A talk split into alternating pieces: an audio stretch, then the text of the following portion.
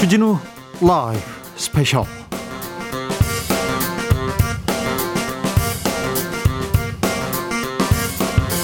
2021년 2월 13일 토요일입니다. 안녕하십니까. 주진우입니다. 토요일 이 시간은 일주일 동안의 주진우 라이브에서 가장 중요했던 부분, 가장 재미있었던 부분만 모으고 모아서 다시 듣는 그런 시간입니다. 그리고 가장 중요한 뉴스인데 묻혔어요. 묻힌 뉴스도 파헤쳐보는 그런 시간입니다. 토요일의 남자 김기아 기자는 어디로 튀었습니다. 그리고 오늘은 특별한 분 모셨습니다. 은지오겹 시사인의 김은지 기자 어서 오세요. 네 안녕하세요. 명절 특근하러 나왔습니다. 아 그렇지 잘했어요. 네. 어, 설날 떡국 먹었어요? 네, 네, 맛있게 먹었습니다. 그랬어요? 사실 이제는 더 이상 한 살 먹는 게 그렇게 반갑진 않더라고요. 그럼요. 네. 네.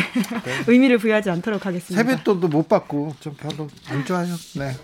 자, 오늘은 어떤 시간인지 알고 계시죠? 네, 저도 가끔 즐겨 보는데요. 예, 인기가 많은 코너더라고요. 아, 그럼요. 예, 토요일 방송만 들어도 일주일치 다 들은 것처럼 알차게 주디는 라이브에서 재밌는 내용만 골라서 청취자 여러분들한테 들려드리는 시간이잖아요. 지금 이 방송 영상으로 만나보시는 분들이 많아요. 네, 저도 사실은 영상으로 봅니다. 네. 유튜브 네. 클립에 자주 뜨더라고요. 네. 그래서 재밌어가지고 보고요. 사실은 이렇게 보고 나면 쭉 정리가 되는 맛이 있습니다. 아, 그렇습니까? 네. 네. 김은지 기자, 청취자분들한테 선물도 준비했다고요? 네, 맞습니다. 일주일 동안 방송된 주진우 라이브 어떻게 들으셨는지, 어떤 코너가 제일 재밌었는지 청취 후기 남겨주시면 됩니다. 네. 후기 보내주신 분들 중에서 총 세 분을 추첨해서요.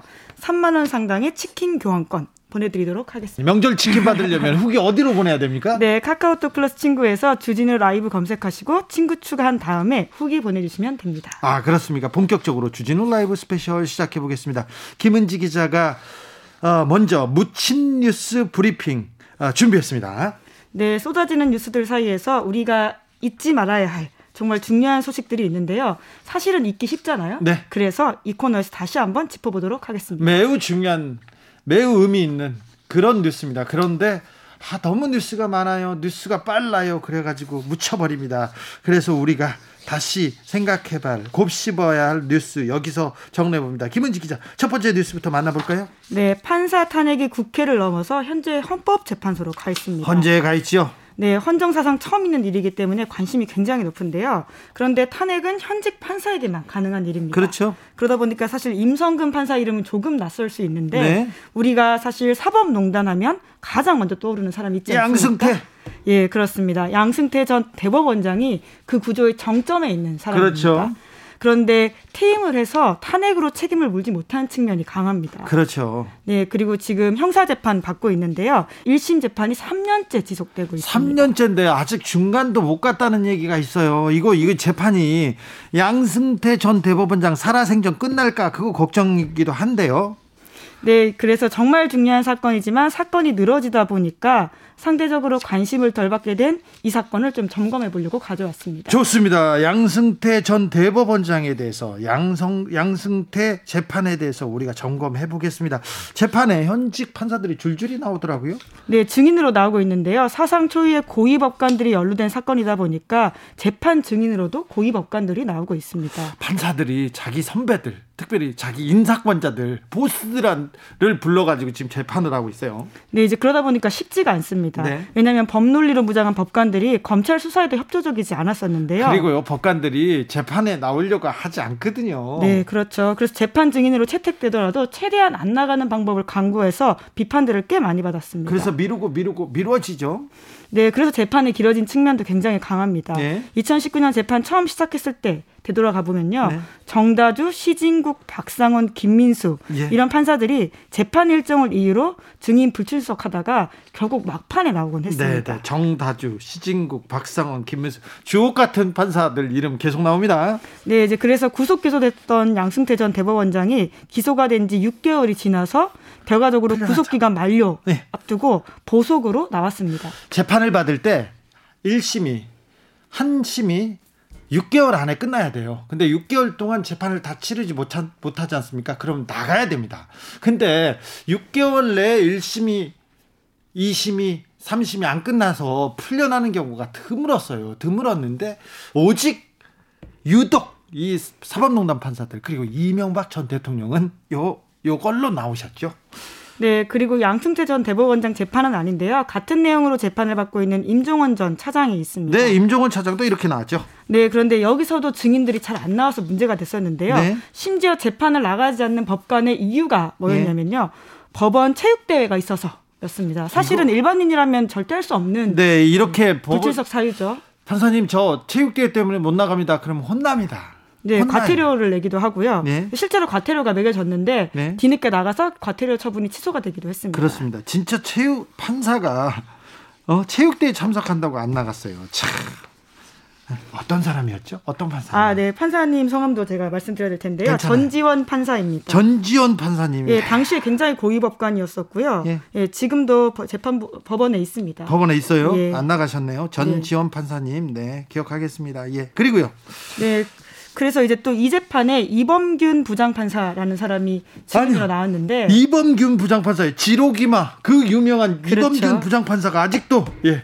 아, 재판 증인으로 나왔습니다. 네. 네, 그래서 제가 이제 그 재판을 조금 집중적으로 오늘 전해드리려고 했습니다. 이범균 판사가 중요한 사람이거든요. 좀 자세하게 일러주세요. 네, 지난 2020년 11월 27일 양승태 재판 증인으로 출석을 증인으로 했는데요. 나오셨어요 이범균 판사가? 네, 이 부장 판사가 2013년에서 2014년 국정원 댓글 사건 1심 재판장이었습니다. 그 중요한 국정원 댓글 사건의 재판장이었습니다. 네, 원세훈 전 국정원장의 대선 개입 사건을 맡았었는데 네. 당시 1심에서 원세훈 전 국정원장에게 공직선거법은 무죄, 무죄. 예, 국정원법은 유죄 이렇게 선고해서 고, 공직선거법이 제일 중요했었어요 그때. 네 그렇습니다. 그래서 동료 법관들에게 지록이마라는 네. 비판을 받았습니다. 사슴을 가리켜 말이라고, 말이라고 한다. 한다. 예, 그러니까 말이 안 되는 재판을 했다. 이런 비판을 돌려서 한 거죠. 그렇죠. 예, 이제 그런데 최종적으로 이 사건이 결과적으로 1심이 틀렸다라고 나오게 된 건데요. 공직선거법에서 유죄가 나왔고요. 원세훈 예. 전 국정원장 구속됐어요. 네, 징역 4년 선고받았습니다. 1심과 비교하면 1심은 네. 징역 2년 6개월에 집행유예 4년 선고했으니까 예. 굉장히 큰 차이가 있죠. 공직선거법에서 유죄라니까요.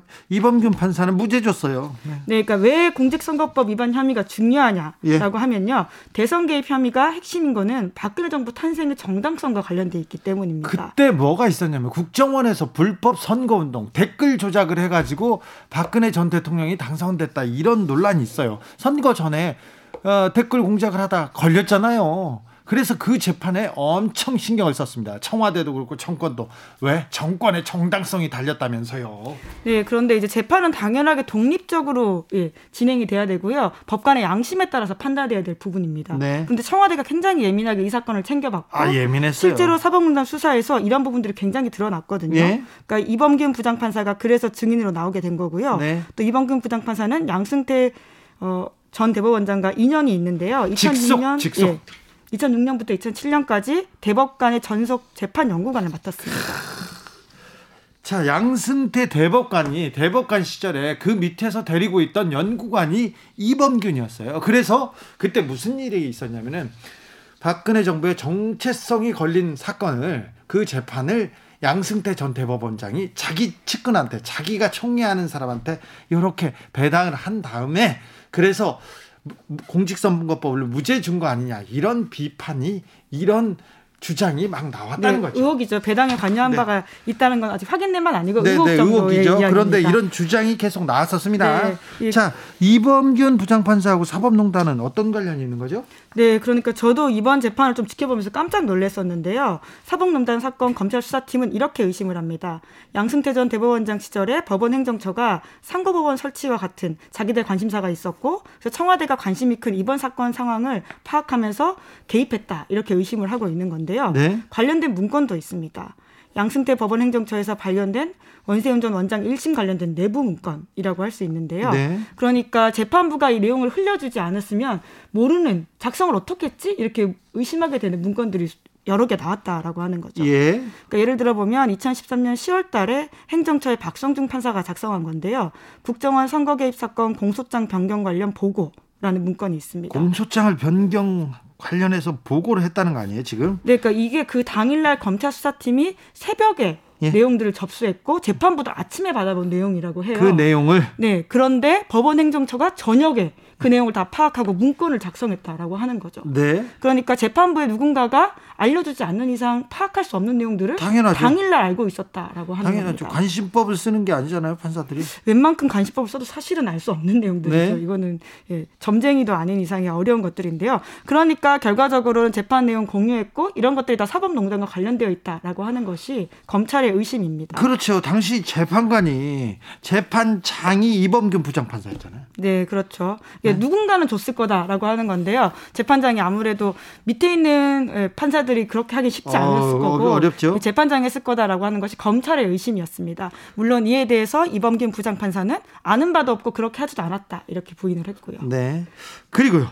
네, 게다가 또 이제 이 2심 재판이 1심과는 완전 다르게 났습니다. 예. 말씀드렸던 것처럼 공직선거법 위반이 유죄가 났거든요. 유죄가 났죠. 네. 그러니까 1심 재판부로서는 굉장히 당황할 수밖에 없는 상황이고 네. 게다가 청와대, 대법원 다 그 당시 당황했다 이런 증거들이 나와 있습니다. 네. 그래서 1심 재판부가 2심과 1심이 뭐가 달라졌는지 내용을 비교해서 법원 행정처에 보고를 했다. 이런 의심이 되는 문건도 있다고 합니다. 1심 재판부가요? 네. 허허, 굉장히 열심히 움직였는데 이걸 왜 보고했을까요? 왜 이거 법원 행정처는 대법원장은 이 사건에 대해서 그렇게 예민하게 주시하고 있었을까요? 자, 음, 원세훈 원장 재판에 대해서는 어, 대법원장 그리고 법원행정처에서 굉장히 열심히 움직였습니다. 다른 문건도 많이 나왔어요.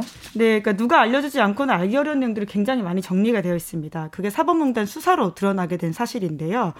그 관련해서는 박성중 판사가 법원 행정처에 썼는데 검찰에 가서 이제 당연하게 이거 어떻게 썼냐라는 질문을 받지 않겠습니까? 네. 그에 대해서 뭐라고 이야기를 하면요. 네. 언론 보도를 보고 정리했다. 이렇게 이야기합니다. 언론 보도로 정리할 수 있는 내용이 아닐 텐데요. 네, 그러면서도 굉장히 저도 재밌었던 게 시사인이 언급이 되는데요. 네. 당시 시사인이 굉장히 집중적으로 해당 재판의 날것의 진술들을 기사로 올렸습니다. 우리는 사법농단이 굉장히 중요하다고 봤기 때문에 네, 중요한 역사적인 사건이라고 봤기 때문에 그렇죠, 굉장히 열심히 취재했었죠. 댓글 그때. 사건 관련해서요. 네. 이제 그러다 보니까 그 재판 사이트를 열심히 읽 읽어서 본인이 예, 썼다 이렇게 이야기를 해서요. 사법부의 사법농단 예, 핑계로도 시사인 기사가 쓰일 수가 있는가라는 좀 생각을 했습니다. 네, 물론 이에 대해서는 이범김 부장판사는 모든 것들을 다 부인하고, 부인하고 있고요. 예. 예. 그리고는 이번에 옷을 벗었습니다. 그래서 법원을 나가게 예, 이번에 옷 벗었죠? 예, 예. 얼마 전까지 잘 있었어요. 네, 그렇죠. 이 판결 내리고도 좋은 자리로 가고 승진하고 막 그랬어요. 네, 그런데 이제 이번 2월 인사에서 이제 법복을 벗고 변호사가 될 예정인데요. 네. 네 관련 기사들은 KBS가 굉장히 잘 정리해놔서 네. 판사와 두 개 양심이라고 하는 시리즈가 있는데요. 네. 관심 있으시면 좀 더 챙겨보시면 될 것 같습니다. 굉장히 중요한 일입니다. 이 한국 현대사에 빼놓을 수 없는 일입니다. 한일 관계가 이렇게 꼬인 것도 박근혜 정부 청와대가 재판에 개입했기 때문에 그래요. 재판에 개입해서 역사를 지금 흐트려 놨어요. 다시 어, 한국 현대사가 올바른 방향으로 가려면 사법농단 이 재판 사법농단 사건 잘 정리해야 됩니다. 그런데 어, 사건의 중요도와 달리 달리 관심이 별로 없는 것 같아서 김은지 기자가 고르고 골라왔습니다. 다음 묻힌 뉴스로 가볼까요?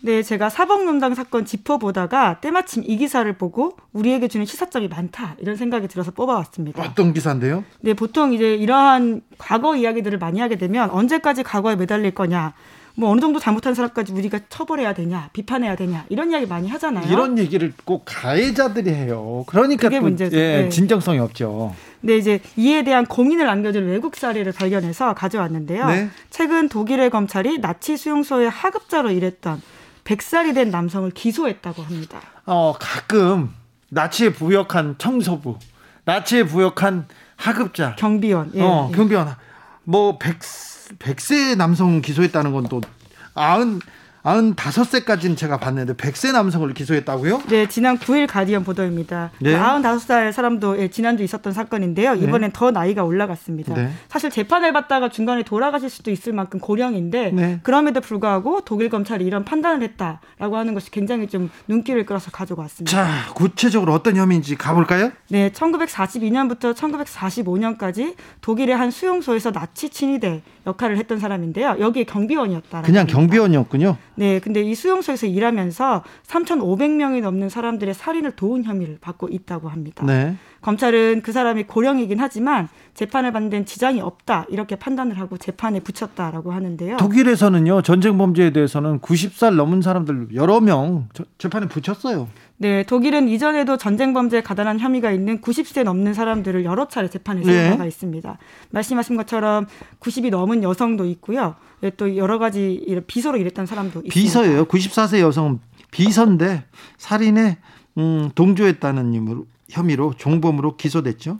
네, 그래서 독일은 좀 넓게 처벌할 수 있게 해서요. 지난 10년간 나치 전쟁 범죄에 대한 형사 책임 범위를 넓혀왔습니다. 아, 의미가 있어요. 네, 과거사를 반복하지 않겠다 이런 뭐 결연한 의지를 보여준다고도 볼 수 있고요. 예? 물론 처벌만이 만능은 아니지만 어떤 사건이 일어나면 당시에만 집중적으로 조명을 받고 그 이후에 처리는 좀 지지부진하게 넘어갈 때가 많습니다. 그렇죠. 우리가 우리나라의 현대사가 그런 측면이 큰데요. 근데 독일 안에서도 이게 좀 조직적으로 반발하거나 이거 가혹하다 이런 여론 있, 있는 것 같은데요. 예, 있긴 있습니다. 이게 판결을 지나치게 확대 해석해서 혼란을 가중시킨다. 경비 업무에 대한 처벌치고는 과다한 형량을 부과할 수 있다. 이런 지적들이 있다곤 하는데요. 네. 그럼에도 불구하고 독일은 그 방향으로 가고 있다고 그렇죠. 하는 게 핵심입니다. 그래서 독일이 어, 유럽에서 존경받습니다. 존중받습니다. 일본하고 좀 달라요. 네, 공소시효를 없애면서까지 전쟁 범죄에 대한 처벌을 강화, 강화했던 그 행보가 말씀처럼 일본과는 완전 다르기 때문에 비교가 여러 차례 되고 있고요. 또한 70년 넘는 세월이 흐름이 되, 뒤에도 혐의가 드러나면 가차없이 법의 잣대를 들이냈다. 이런 점에서 독일 정부의 과거사 청산 의지를 확인할 수가 있다라고 볼 수 있습니다. 그렇어요. 그렇습니다. 네, 그리고 또 이러한 식의 기소가 이뤄지면 당사자가 자신의 과거를 되돌아보고 성찰하고 또 사과하는 기회까지도 만들어지거든요. 예, 그런데 예. 재판만 붙이고 그냥 봐주고 그러는 거 아닌가요? 예, 아닙니다. 왜냐하면 지난해 나치 수용소 경비원이었던 또 다른 사람이 있는데요. 네. 이 사람도 93살입니다. 네. 대량 살상 공모 혐의로 재판을 받았는데요. 징역 2년 선고 받았습니다. 네. 그 재판받는 그 과정에서 홀로코스트 피해자들에게 사과를 했다라고 합니다. 재판에 붙여지지 않습니까? 그러면은 이 가해자들이 사과하고 또 사과하고 또 사과합니다. 평생 사죄하고 사죄하면서 살고요. 그래서 좀 필요한 것 같아요. 어, 사법농단 그리고 아까 국정원 댓글 사건 있었습니다.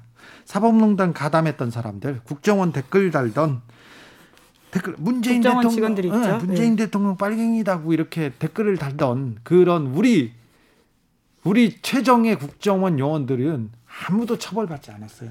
네. 아무도 반성하지도 않았어요. 잘 먹고 잘 살아요. 그래놓고 그래놓고 어 저기 재판에 붙여야 된다, 반성해야 된다 이렇게 얘기하지 않습니까? 그럼 평생 과거에 붙잡혀 있을 거냐고 언제까지 그럴 거냐고 선고용이라고 이렇게 얘기합니다. 네, 그러니까 과거에 대한 정확한 단죄가 얼마나 중요하냐면요. 오히려 그 기간을 더 강화시킬 수 있습니다. 국정원이 과거에 사실 김정일 국방위원장 사망 사건도 제대로 파악 못하고 오히려 정치 내부 정치를 했다 이런 이야기들이 많지 않았습니까? 그렇죠. 그러니까 역량 강화에 저희가 하지 못하고 국내 정치 개입했던 과거들을 단절하고 오히려 지금의 역량을 강화할 수 있다라는 측면에서도요. 과거 단절이 굉장히 중요하다고 봅니다. 잘못한 건 반성해야 될 거 아니에요.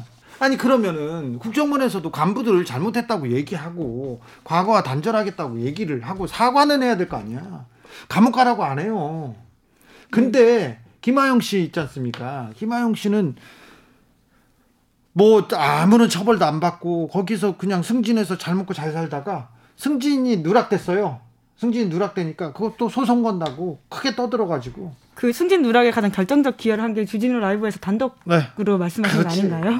네, 그렇지. 김은지 역시 취재력이 좋아. 내가 내가 다른 건 문제가 아니라 취재력이 좋아요. 네. 자, 여러분께서는 지금 주진우 라이브 스페셜을 듣고 계십니다. 주진우 라이브 스페셜. 주진우 라이브 스페셜 은지오겹 시사인 김은지 기자와 함께하고 있습니다. 본격적으로 주진우 라이브 스페셜 하이라이트 장면 다시 듣기 시작해 보겠습니다. 자, 김은지 기자, 한 주간의 장면 중에 어떤 장면 고르셨어요?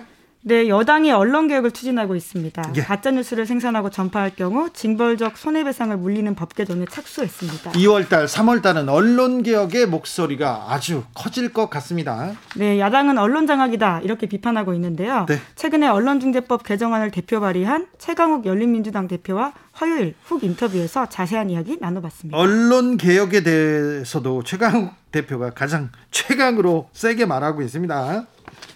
그런데 어, 어떤 내용이 김은지 기자한테는 좀 약간 새롭고 의미가 있었어요? 네, 아무래도 언론에 의해서 피해받은 사람들에 대한 구제가 미흡하다 이런 지적에 대해서는 언론 스스로의 그렇죠. 좀 자성과 반성이 필요한 부분이라고 사실 그렇죠. 들었습니다. 언론에서 허위 보도나 왜곡 보도를 해. 그런데 그 맞은 서민들 대기업은 대기업은 큰 타격을 입지 않아요. 그리고 대기업은요. 어, 이미 이미 반론권과 반론권과 그리고 광고 그리고 다른 그 여러 채널을 통해서 말할 수 있는 기회가 있잖아요. 그런데 주요한 사람들은 서민들이나 힘이 없는 사람들. 언론이 한번 때리잖아요. 그러면 거의 죽어요. 거의 쓰러집니다. 그리고는 나중에 이게 오보로 밝혀지지 않습니까? 그러면 검, 겨, 그 언론사에서 미안해 하고 지나가거나 아무 말도 안 하고 지나갑니다.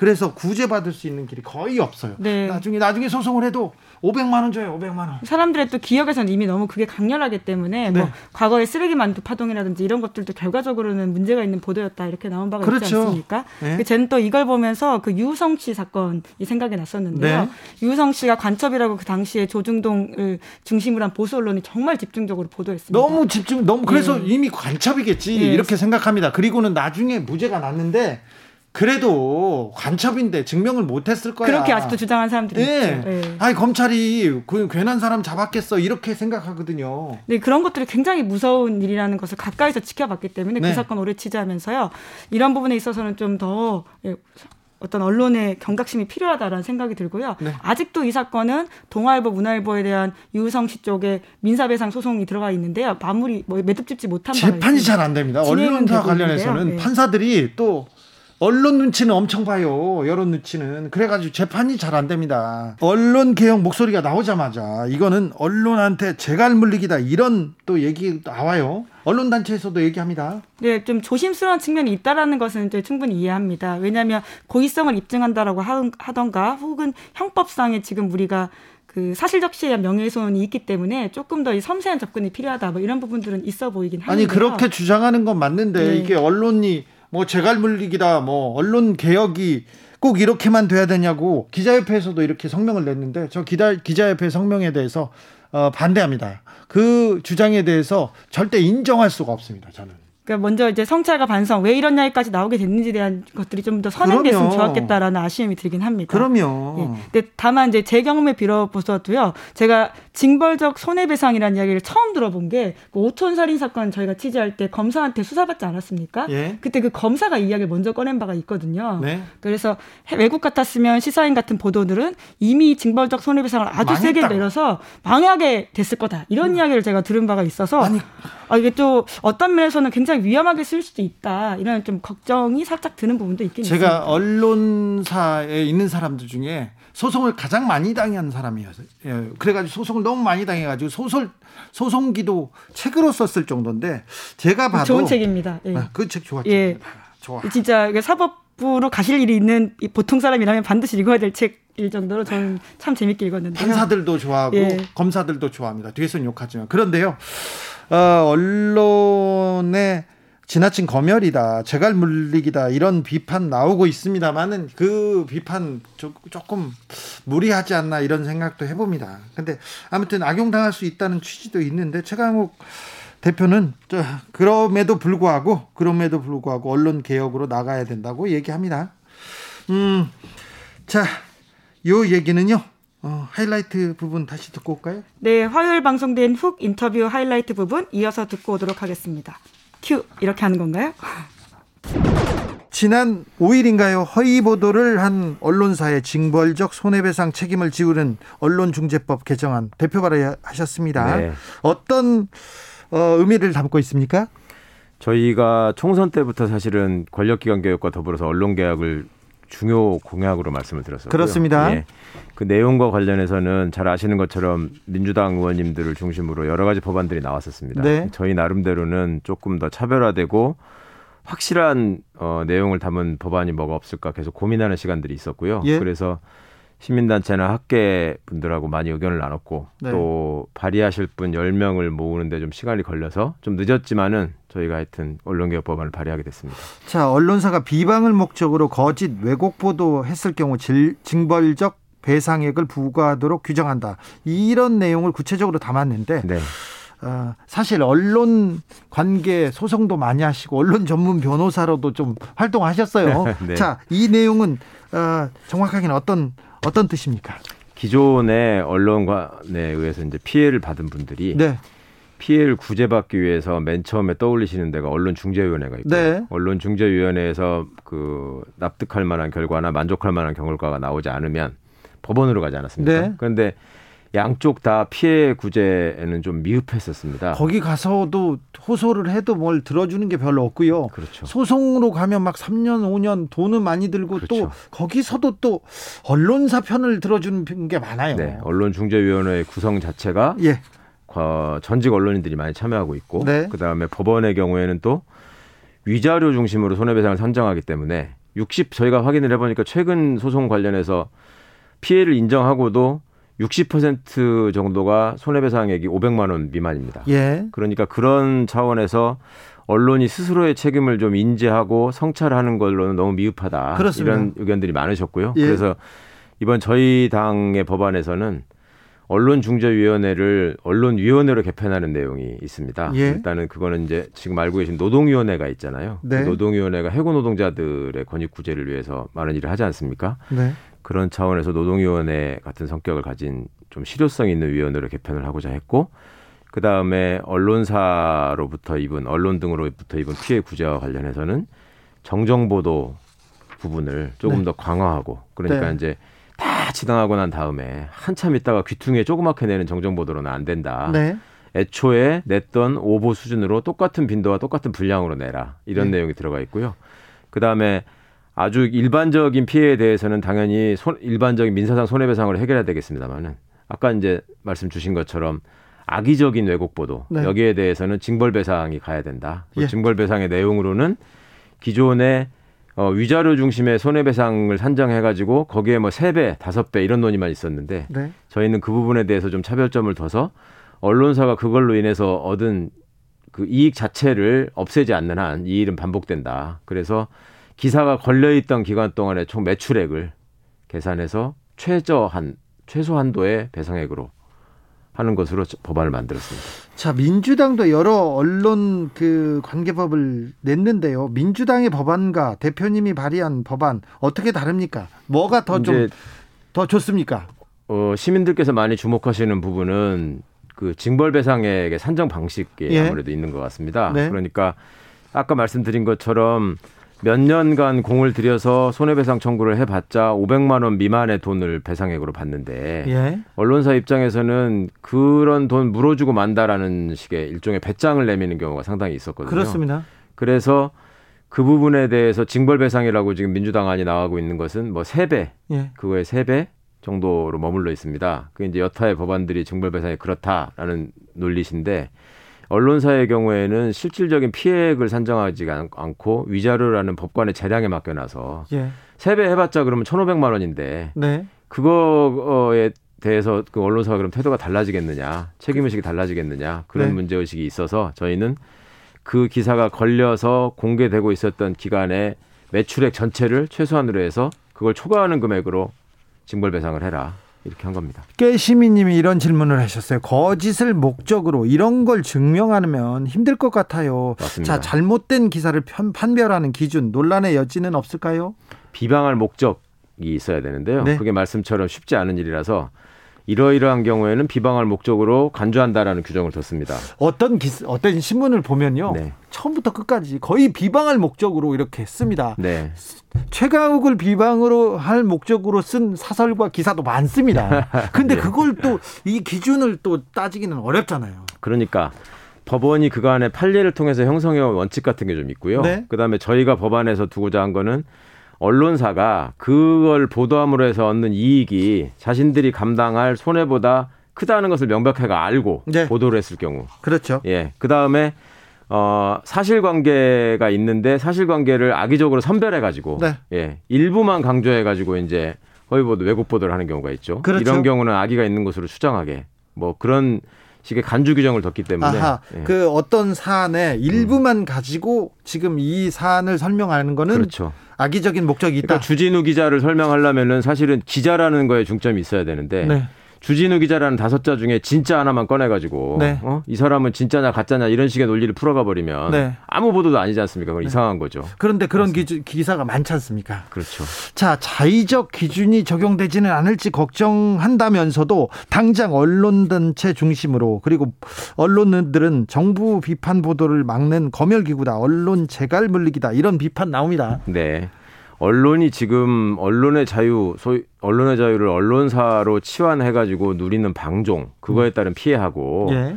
언론이 실제로 느끼는 책임하고 과연 국민들이 어떤 부분을 더 중요하게 보고 계시는지를 봐야 될 것 같고요. 예.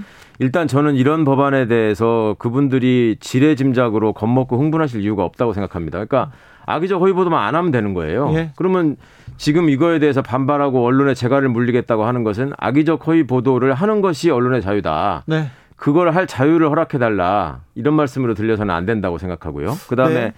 어, 일부 야당의 경우에도 뭐 언론관계법을 만들면 언론 탄압이다. 언론을 장악하기 위해서 그런 것이다. 법관을 탄핵하면 사법부 장악을 하기 위해서 그런 것이다. 네. 검찰개혁안을 만들면 검찰을 장악하기 위해서 하는 것이다. 네. 본인들이 과거에 했던 추억에 대한 어떤 깊은 그 어, 뭐랄까 대자뷰가 있어서 그런 건지는 모르겠는데 네. 이제 세상이 바뀌었습니다. 그리고 네. 언론의 자유, 대한민국 언론인들이 누리고 있는 그 취재의 자유에 대해서는 세계 어느 나라에서도 지금 의심을 하고 있지 않다는 게 네. 수치로도 증명되고 있습니다. 네, 모든 분야에서 어, 개혁으로 가는데 네. 언론은 그렇지 않은 것 같아요. 언론도 개혁해야죠. 그리고 자정을 할 수 있는 능력이 있고 그걸 보여줬으면 이런 논의가 필요 없죠 사회적으로. 아 그렇죠. 음, 근데 네. 그런 적이 없지 않습니까? 뜨끔할 거예요. 어, 그거 하나 여쭤볼게요. 변호사로 네. 언론 관, 관계된 소송 많이 하셨잖아요. 네, 네. 그때 지켜보다가 지금 정치권에서 와서 언론을 봅니다. 네. 언론을 대합니다. 많이 다르죠? 많이 다릅니다. 네. 정말 제가 꼭 소송을 통해서만이 아니더라도 제가 나름의 그 큰 사건, 시국 사건들 많이 했기 때문에 네. 취재원으로서 언론인들 접촉할 기회도 많이 있었잖아요. 네. 근데 그때와 달리 지금은 말하자면 클릭 수에 굉장히 신경을 많이 쓰시는 것 같은데 그렇습니다. 속보 경쟁도 많이 하고요. 네. 그렇다 보니까 어떤 고민을 통한 또 기자들의 심도 깊은 취재를 통한 그 기사 기사의 기자의 의지와 능력이 담긴 보도를 찾기가 굉장히 어려워진 것 같고 네. 그러니까 예전에 탐사보도 전문 기자가 아니시라고 하더라도 네. 일반 사회부 기자들도 어떤 아이템을 잡고 취재를 할 때는 기본적으로 본인이 기본적인 사실관계를 다 취재를 해놓은 다음에 사실관계 확인이 제일 중요하죠. 그렇죠. 그렇게 하고 그것도 크로스 체크를 한 다음에 전문가한테 의견을 묻습니다. 그 다음에 이거 네. 이렇게 이렇게 하는데 어떻게 봅니까? 이렇게 오는데 지금은 그냥 무작정 누가 지시를 했는지 하여튼 그 사람이 요구하는 단어를 받아내라라는 지시를 받는 것 같아요. 그 전화해가지고 그 단어를 말할 때까지 그냥 물어보는 경우가 많고 네. 대번 대표적으로 많은 게 그 다음에는 아예 어떤 틀을 짜놓고 거기에 필요한 단어를 수집하는 식의 취재를 하는 것 같더라고요. 네. 그러니까 아예 방향은 정해져 있습니다. 네. 그리고 거기에 필요한 단어 몇 개만 조합하는데 필요한 말들을 이끌어내기 위해서 애쓰는 걸 봤고 그게 이제 한 제가 보기에는 20% 정도 되는 것 같습니다. 네. 앞에 말씀드린 부분이 한 70% 되고 네. 그다음에 나머지 10%가 아까 말씀드린 고민이 담긴 기사. 그러니까 네. 이게 기존의 교육 제도를 통해서 선생님이 정해진 시간 안에 빨리 답을 써내는 걸로 등급을 매기고 성적을 매겼던 것들이 네. 지금 기자분들의 인식 속에 자리 잡고 있지 않나 하는 걱정이 있고 또 언론사의 현실이라는 게 속보 경쟁에 매몰되고 클릭 수 장사로 가다 보니까 어떻게든 이 이슈가 말이 되든 안 되든 거기를 따라가야 된다. 그러려면은 거기에 필요한 wording만 필요하다. 고민은 예. 필요 없다. 네. 이런 착각을 하고 있는 것 같습니다. 언론의 주요 추, 어, 취재 취재거리라고 해야 되나요? 어, 타깃이 되, 기도 하는데 예. 거기에 최강욱이라는 열린민주당 의원도 네. 굉장히 많은 많은 기사를 생산하는 공격을 당하는 그 입장이 됐는데 왜 그런 것 같아요? 그러게요. 제가 어 뭔가 언론인들 보시기에 좀 마땅치 않은 것 같이 느끼시나 보다 이런 생각은 하는데. 네. 어떤 왜 그럴까요? 그 왜 그럴까요? 저도 이제 처음에는 그 생각을 했어요. 그러니까 뭘 물어보면 네. 예 아니오로만 당신은 대답을 해야지. 우리가 뭘 알고 있는지를 자꾸 물어본다 따진다. 네. 그러니까 언론이 저는 기본적으로 아까 말씀드린 것처럼 기본적인 팩트를 확인한 다음에 그걸 바탕으로 물어주시기를 바라는데 기본적인 팩트부터 묻기 시작하면 그러니까 저한테 뭔가 마이크를 들이대실 때 제 이름이 최강욱이고 과거에 전직 변호사였고 현직 의원이다라는 것 정도는 알고 하시는 게 맞지 않습니까? 네. 그런데 느닷없이 마이크 들이도 당신 지금 직업이 뭡니까? 이렇게 나오면 그거는 제 입장에서는 아 이거는 언론이 취재를 하는 게 아니라 뭔가 나로부터 이끌어내고 싶은 단어가 있구나 예. 이렇게 받아들이는 경우가 어, 받아들일 수밖에 없는 경우가 있었고 그다음에 또 하나 면에서는 나름대로 제가 어, 구체제의 뿌리를 지탱하고 있는 권력기관 개혁이나 또 반성하지 않는 언론 개혁의 문제를 처음부터 얘기를 하다 보니 그래 네가 얼마나 그렇게 깨끗해서 우리한테 지금 칼을 들이대는 거야? 어, 왜 우리한테 손가락질을 하는 거야? 이런 자존심을 제가 상하게 했는지도 모르겠습니다. 그런데 근본적으로 저는 좀 부탁드리고 싶은 것이 예를 들어서 말입니다. 지금 뭐 제 사건 얘기라서 굳이 말씀 안 드리려고 했는데 애초에 지금 제가 최근에 선고받은 그 업무방해 사건에서 언론이 저를 타겟으로 해서 주로 그 비방하는 보도를 냈던 것 중에 핵심이 저 인턴 활동 한 적도 없는데 그 부탁을 받고 예. 가짜로 써주고 나서 지금 자꾸 거짓말한다 이런 식의 보도를 검찰의 입장을 그대로 받아서 중계하는 보도를 많이 했거든요. 네. 그러면 이번 판결에서 그거는 활동한 건 맞다.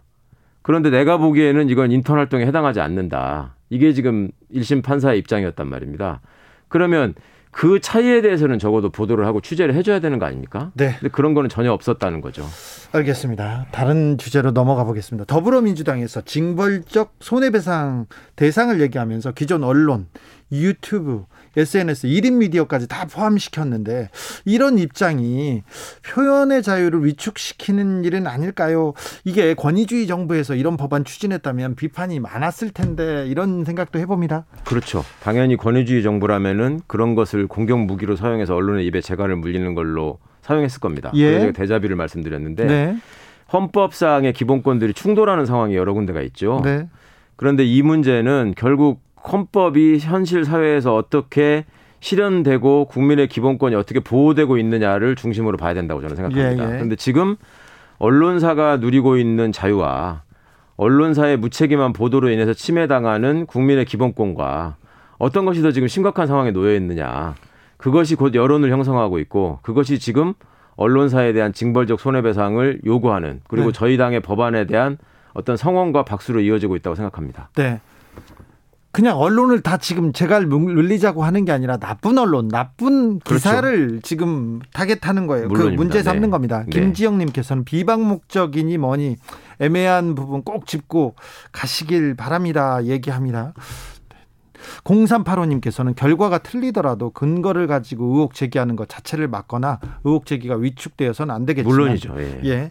취재 과정에서 사실이 아닌 걸 오보일 가능성을 확인했는데도 그걸 계속 밀어붙였다면 다분히 악의적이고 그런 걸 처벌해야죠. 이렇게 얘기합니다. 네. 그리고 언론도 의혹 취재할 때 cross check 열심히 하는 등 사실 확인을 위해 노력해야 하고 그런 게 미비하진 않았는지 처벌할 때 판단 기준이 될 수 있을 겁니다. 그 과정에서 잘못된 게 보이는데도 결론을 정해놓고 짜맞추기식 보도를 해서는 안 됩니다. 그렇죠. 근데 이런 보도가 너무 많아서 언론 개혁은 저 언론사에서 개혁할 가능성이 없다고 생각해서 지금 법안이 지금 쏟아지는 것도 좀 있습니다. 네.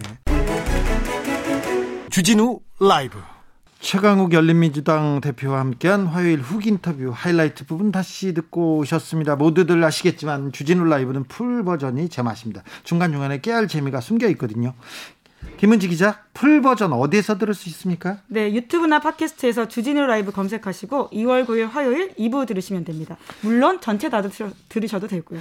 주진우 라이브 스페셜 은지오겹 김은지 기자와 함께하고 있습니다. 이 방송 영상으로 만나도 재밌습니다. 네, 지금 바로 유튜브에서 주진우 라이브 검색하시면 되고요. 네, 김은지 기자 다음 장면은 어떤 장면이죠?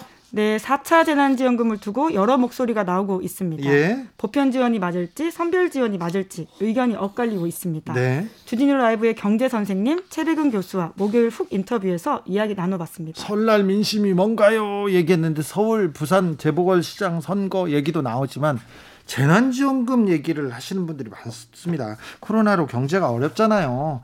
힘들잖아요. 그러니까 아 조금 정부가 어느 정도 손실은 보상해 줬으면 하는 생각이 큰 것 같습니다. 네, 당연히 워낙 이 코로나19 사태가 장기화되고 있기 때문에 그 고통의 분담을 나눠야 되는 부분들이 명확하게 있고요. 네. 그 고통의 분담이 사실 평등하지가 않은 부분들이 큽니다. 그러다 보니 자영업자들 처지에서는 더, 마, 더 빠르고 시급하고 두터운 지원들을 바라는 측면들이 있고요. 그뿐만이 아니라 보통 사람들의 삶에도 굉장히 그것이 미친 영향이 커서요.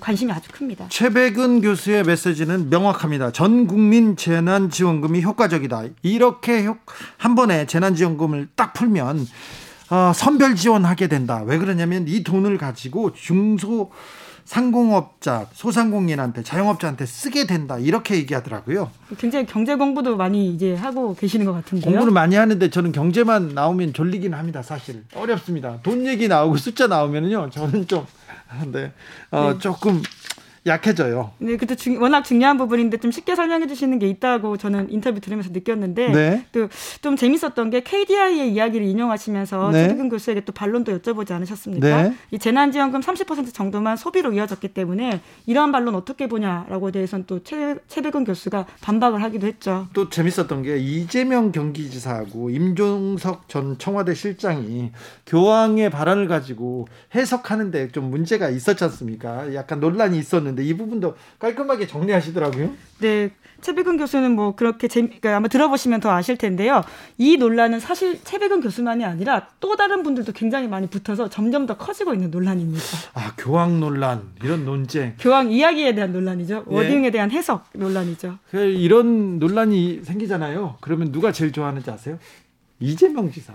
아, 아무래도 그렇겠죠. 이게 본인이 던진 이슈를 중심에 두고 모든 사람들이 말하기 때문에 네. 자기 브랜드화 하기 더 좋은 측면이 강해 보이긴 합니다. 그런데 아무튼 임종석 전 실장이 이재명 경기도지사를 두고 이렇게 조금 표적으로 하고 말을 꺼내기 시작했다. 이거 좀 재밌는 부분입니다. 네, 더 자세한 이야기가 궁금하신 분들을 위해서 목요일 훅 인터뷰 하이라이트 부분 다시 듣고 오겠습니다.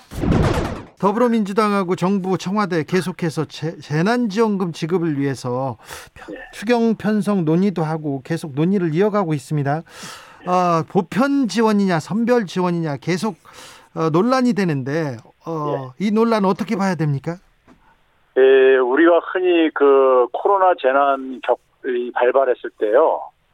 그 아마도 기억합니다. 시중에 유행어 중에 하나가 뭐냐면은 어, BCAC 이런 말이 나왔었어요. 그렇죠. 예, 그러니까 이제 뭐냐면 코로나 이전의 세계로 돌아갈 수 없을 것이다 이런 얘기를 했었잖아요. 네. 예, 근데 한번 우리 스스로한테 물어봐 보세요. 달라졌는가? 보면은 제가 볼 때는 그냥 과거의 관성대로 그냥 그대로 하고 있거든요. 네. 지금 이제 재난지원금 지급에 대해서도 똑같은 지금 이제 그러니까 그런 함정에 빠져 있다고 저는 보고 있는데요. 예, 예를 들어 예를 들면요. 우리가 지금 이제 그 재난지원금 지급과 관련해서 논란이 빚는 게 지난해 1차하고 2차 지급한 거 가지고 이제 우리가 이렇게 비교를 하잖아요. 예. 흔히요. 근데 1차 때를 되게 이제 그러니까 보편적으로 지원한 거고 2차 때는 선별로 지원한 걸로 이렇게들 하는 예. 하는데 그게 좀, 에, 좀 착각하는 게 있는 게요. 네. 1차 때는 그러니까 선별에다가 플러스 소멸성 지역화폐 기반한 전국민 지원이 이렇게 결합됐던 거였었어요. 1차는요? 예, 1차 때도 그러니까 자영업자들하고 특수고용노동자 지원해 줬었습니다. 그 당시 아, 때도요. 네. 거기다가 이제 뭐냐면 소멸성 지역화폐로 전 국민한테 지원한 게 추가가 된 거죠. 네. 그런데 우리가 이제 경제 정책을 할 때 가장 중요한 게 이제 뭐 효율성이라든가 경기 진작 효과 뭐 이런 것 소득 분배 이런 것들을 기준으로 보는데요. 1차 때가 객관적으로 보게 되면 다 효율성, 공정성, 그 다음에 결과가 정의로우냐 이것들이 다 1차 때가 좋았어요. 예. 통계 수치가 이렇게 말을 해주고 있습니다. 그 이유가 있는데요. 자, 예를 들어서 우리가 전 국민한테 지원하는 방식이 선별 지원, 선별 지원의 취지는 뭐였었죠? 어려운 사람한테 더 두텁게 지원하자는 거잖아요. 네. 근데 그 선별 지원 효과까지도 보면서 일석삼조 효과를 낼 수 있다면은 전 국민 지원이 당연히 우월적인 방식인 거잖아요. 네. 무슨 얘기냐면 이겁니다. 전 국민한테 지원한 돈이 얼마냐면 14조 3천억 원을 집행했었어요. 네. 근데 그 14조 3천억 원을 지역 화폐로 어, 일정 기간 내에 다 소비하게 하다 보니까는 그 돈이 최종적으로 어디로 갔습니까요? 자영업자나 소상공인 주머니로 귀착됐잖아요. 다 들어갔잖아요. 네. 그러니까 그게 자영업자들의 피해는요. 예. 임대료 같은 비용에서도 발생하지만은 매출이 줄어들어 가지고 생기는 것도 피해 손실이 발생하는 거예요. 가장 크죠. 예. 그런데 정부에서 주로 타겟을 맞추는 건 뭐냐면은 그 임대료 같은 고정 비용에 지원을 해주는 거잖아요. 예. 그런데 매출액 감소의 부분을 어, 방치하는 한에 있어서는 자영업자들이 못 견뎌요. 그 부분에 대해서는 재난금 전 국민 재난지원금이 훨씬 효과적이었다는 말씀이시죠? 아니, 그게 결국은 글로 들어갔잖아요. 주머니로 다들이요. 예. 그러니까 그 매출에 그러니까는 지, 매출 지원의 효과를 봤다는 점에서는 이것도 선별 지원의 내용을 갖는 거예요. 이것도 선별이다. 예. 예. 근데 이제 근데 문제는 뭐냐면 전 국민한테 주문으로서 뭐냐면은 이 선별이라는 것이요. 이번에는 과거의 재난 위기와 달리 굉장히 범위가 넓게 나타납니다. 피해가요. 예. 그러다 보니까는 자기도 피해를 받는데 보상을 못 받는 사람들의 불평들이 좀 나오잖아요. 네. 이런 거를 기술적으로 완벽하게 선별하는 게 힘듭니다. 네. 근데 그런 부분을 보완할 수 있는 게 전국민 재난 같은 거예요. 네. 네. 그러니까 이거는 그 효과도 있고 선별 효과도 있고 거기다가 뭐냐면 전체 국민한테 줌으로써 사실 지난해 우리나라가 경제가 재정 투입을 제일 적게 해가지고 굉장히 성공적인 성과를 만들어냈어요. 네, 네. 그 이유가 뭐냐면 국민들이 그러니까 자발적 방역에 참여와 협조를 해줬기 때문에 가능했던 거예요. 네. 그럼 국민들도 사실은 일정하게 그러니까 뭐냐면 피해를 입은 거예요. 희생을 치른 거예요. 그렇죠. 그럼 전 국민한테도 사실 그러니까 사기 진작 차원에서 주는 주게 주게 되면은 전 국민들이 그러니까 계속해서 협조를 할 게 아니니까요. 그런 네. 효과도 있잖아요. 네. 그래서 일석삼조 효과가 있는 정책이 소멸성 지역 앞에다가 전 국민 지원으로 하는 방식이 선별하고 대립되는 게 아니라 이거예요. 자, 선별하고 대립되는 게 아니라 전 국민에 대한 보편 지급을 하면 자영업자들한테 흘러가기 때문에 이게 그렇죠. 선별 선별한테 두텁게 지원이 되는 거이기도 하다 이 얘기죠. 그렇죠. 네. 예. 그런데 한국개발연구원 KDI에서 1차 예. 재난지원금의 소비 진작 효과는 30% 정도에 그쳤다. 이런 분석을 내놨어요. 이거는 어떻게 보세요? 이분들이 이제 그러니까요, 뭐 경제학에서 사용한 방법론을 제가 자세히 얘기할 필요는 없지만요. 네. 이 방법론은 그러니까 우리 경제학에서 수치를 계산하려면 굉장히 여러 가지 가정을 해서 이제 할 수밖에 없어요. 예. 그러다 보니까 이분들이 이제 그러니까 사용할 수 있는 자료가 제한되다 보니까 8개 카드사만을 대상으로 했어요. 예. 그러다 보니까 모든 카드를 다 이제 간 것도 아니고요. 거기서 이제 과소 추정된 게 네. 저희가 계산해 보니까는 한 4조 2천억 원이 과소 추정된 게 있고요. 예. 그 다음에 뭐냐면 이분들이 이제 크게 이제 누락시킨 게 이런 게 있습니다. 자, 자, 예를 들어서 우리가 이번에 가장 많이 피해를 본 게 자영업자하고요. 임시직이나 일용직 그러니까 고용 취약 계층들이에요. 네. 그럼 고용 일용직 같은 경우 만약에 한 달에 100만 원 수입이 있었는데 일자리가 없어지게 되면 100만 원 수입이 없어지는 거잖아요. 네. 그러면 이제 근데 100만 원을 지원받았어요. 근데 정부한테서요. 예. 그럼 100만 원이 만약에 이 정부로부터 지원이 없었으면 소비를 못 할 텐데 100만 원 지원받음으로써 그러니까 소비를 하는데 그게 작년에 그러니까 재작년에 그러니까 소득이 있을 때 소비하고 별 차이가 없는 거예요. 예. 그러면 이거는 그러니까 소비가 않는 걸로 계산한 거예요. 네. 근데 100만 원 소비가 만약에 지원이 없었으면 100만 100만 원에 대한 소비가 감소하는 거잖아요. 예. 감소할 걸 막아줬으니까 그것도 소비 증가로 봐야 되는 거잖아요. 그렇죠. 그거를 뺀 거예요. 그게 자. 한 7조 9천억 원인데 그걸 뺐습니다. 네. 그러다 자. 보니까 이제 그러니까 한 30%뿐이 안 나온다는데 저희가 계산해 본 거는요. 네. 투입 대비해서 한 113% 나왔고요. 오히려 100%를 넘어갔다. 넘게 넘어갔고 그다음에 이제 이분들이 주로 추정하는 게 문제가 뭐냐면요. 꼭 1차 거만 분석을 하는데 2차 선별 때 거는 분석을 안 해요. 네. 교수님. 예. 우리나라 지자체 중에 선별 예. 지급을 강조하는 지자체가 있고 또 보편 지급을 강조하는 지자체가 있지 않습니까? 예. 지자체에 대한 그 그런 경제성 평가는 좀 나온 것도 있습니까? 자료들이? 자, 우리가 이제 그 지자체별로도 보게 되면요. 예를 들어서 그러니까 되게 이제 그 이 지역사랑 상품권이라고 해가지고 2018년까지 그러니까는 지자체별로 발행한 적이 있었어요. 예. 발행한 적이 있었는데 그 당시에도 보게 되면은 예를 들어서 우리가 지자체별로 연구한 것들이 좀 나와 있는데요. 인천 같은 경우 굉장히 큰 효과가 있는 걸 나와요. 예. 예, 그, 그, 이음 카드라고 발행을 했는데. 네. 반면에 그러니까는 발행 안 된 데들은 그러니까는 상대적으로 그러니까는, 어, 지역 경제가 어려운 걸로 좀 이렇게 더 나오고요. 그러니까 이건, 이게, 이게 이제 그러니까 우리가 최근에 보게 되면은 그 지역 화폐와 관련해가지고 어, 국책연구원인 조세영 같은 데서요. 네. 조세재정 연구원 같은 데서 그러니까는 뭐 일자리하고 연결시켰는데. 예. 제가 이거를 좀 들여다봤어요. 그 2019년이 가장 많이 그러니까 지역화폐를 발행했던 기간인데 그 중에서도 성남 에, 경기도가 제일 많이 발행을 했었습니다. 네. 근데 한 3,900원 넘게 발행을 했는데 이 사람들이 이걸 가지고 그러니까는 고용 효과가 없었다고 해가지고 이런 데다 연결시켰는데 예. 이 3,900억 원을 어, 경기도 1인당으로 나눠보니까 한 달에 그러니까는요 이 업체에서 사용할 수 있는 업체에서 쓴 매출액이 67만 원이에요. 예. 67만 원 한 달에 67만 원 매출 증가한다고 주 기자님이 만약에 사업한다면 한 사람 더 고용합니까? 아니요 어렵죠. 매출액이 이 지역 화폐 발행액이 워낙 적었기 때문에 이거는 그러니까 고용 효과까지 기대할 수가 없는 거예요. 그렇죠. 그런데 이거를 그러니까 고용 효과가 없었기 때문에 매출 증가 효과가 없었다 이렇게 갖다가 연결을 시켜버려요. 그렇게 말하긴 또 어, 뭐 정확하진 않죠. 그러니까요. 이게 그다음에 뭐냐면 이제 예, 여행업이나 숙박업에다가 이제 그러니까 여행업에 효과가 없었다. 여행업 같은 경우 피해는요. 그 피해대로 이제 보상을 해주는 거지 이게 여행업에다 쓸 수 있는 게 아니었었어요. 알겠습니다. 교수님 궁금한 게 예. 많아서 제가 몇 가지만 예. 물어볼게요. 최근에 예. 이재명 기, 경기도지사하고 임종석 예. 전 대통령 실장하고 예. 기, 프란체스코 교황의 뜻이라면서 기본소득 가지고 얘기를 했었어요. 셀, 예, 예, 맞습니다. 살라리오 우니베 살레 그러니까 뭐 예. 어, 기본소득이다 아니다 생활임금이다 이, 이건 예. 뭐예요? 이 개념은? 자, 이 저 교황께서 지난해 4월 달에요. 4월 달에 이제 그러니까 메시지를 내보내면서 네.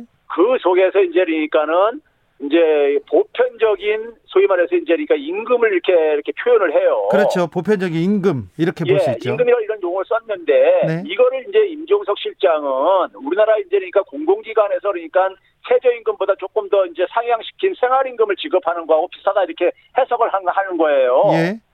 그런데 지난해 12월 달에 교황이 책을 냈어요. 예. 책을 냈는데 거기서 뭐냐면 기본소득을 이렇게 명시적으로 언급을 해요. 네. 기본소득 자기가 얘기한 건 기본소득이다. 그러니까 뭐냐면은 근로 활동을 안 하는 사람들한테도 지원하는 거라고 이렇게 그걸 하고 있거든요. 네, 네. 그런 점에서는 이제 이재명 지사가 맞고요. 임종석 실장이 그러니까 제대로 파악을 안 하고 이제 그러니까 이것은 지적을 하신 거예요. 아, 네, 네. 주진우 라이브 최배근 건국대 경제학과 교수와 이야기 나눠봤습니다. 목요일 훅 인터뷰 하이라이트 부분 다시 듣고 오셔서 이 방송 풀 버전은 어디서 들을 수 있다고요? 네, 다시 한번 말씀드리지만 유튜브나 팟캐스트에서 주진우 라이브 검색하시고 2월 11일 목요일 2부 들으시면 됩니다. 인터뷰 클립 따로 준비되어 있습니다. 그런가요? 자, 김은지 기자 주진우 라이브 스페셜 반가웠습니다. 오늘도. 네, 덕분에 명절 연휴 마무리 잘 하게 될 것 같습니다. 덕분에 명절 연휴 마무리 잘 한다. 좀 가시가 많이 아, 아니 있다. 그런 뜻은 아닙니다. 네. 아무튼 김은지 기자 덕분에 저희가 어, 설날 연휴 주진우 라이브 스페셜 잘 하고 왔습니다. 김은지는 그냥 가지 않아요. 선물도 주고 갑니다. 네, 카카오톡 플러스 친구에서 주진우 라이브 검색하시고 친구 추가한 다음에 일주일 동안 방송된 주진우 라이브 청취 후기 남겨주시면 됩니다. 총 세 분 추첨해서 3만 원 상당의 치킨 교환권 보내드리도록 하겠습니다. 드릴까? 아, 네, 그럼요. 명절 마무리는 또 치킨이죠. 아, 그렇죠. 네. 명절엔 치킨이다. 이거 은지오겹 시사인 김은지 기자의 비법이었습니다.